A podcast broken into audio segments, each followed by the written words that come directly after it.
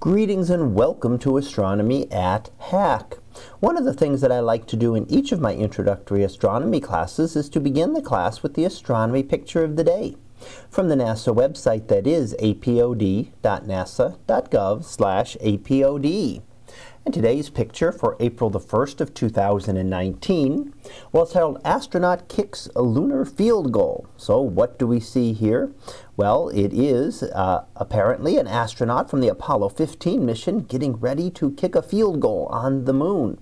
Now, of course, this is not something that actually happened and is an April Fool's picture, as uh, the APOD tends to do, and is really showing the um, astronaut uh, David Scott on the moon, and he is putting instruments down there to be able to uh, judge how temperature changes with depth in the moon. Um, and in addition, we can see other instruments there that are used to measure particles from the sun, things that we could not measure here on Earth. And that would be because there is no atmosphere on the moon, and those charged particles uh, get absorbed by our atmosphere and do not reach it reach to the ground. Whereas on the moon, they do reach uh, to the ground and can be detected very easily from there. To detect those around Earth, we would need something up in orbit.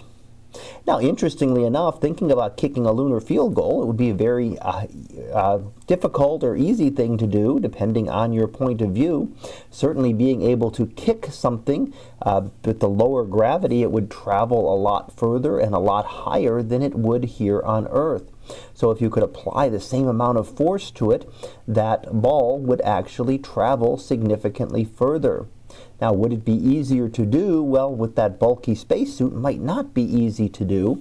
Uh, might make it e harder to get a good accurate kick as well out of, th out of that, simply because you're going to have all this bulky uh, material around you as well. So it would be interesting. Could this be something that would could actually be done? And perhaps someday, uh, with a, a colony on the moon, something like this will actually be attempted. That could you act? How hard would it be to kick, and how far of a field goal could you kick on the moon? Certainly could break any records for such things here on the Earth.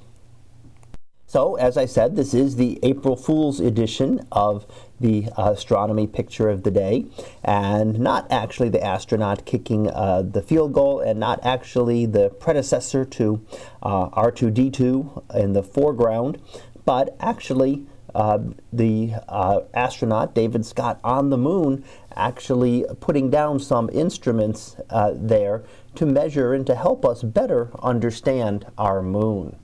So that was our picture of the day for April the 1st of 2019.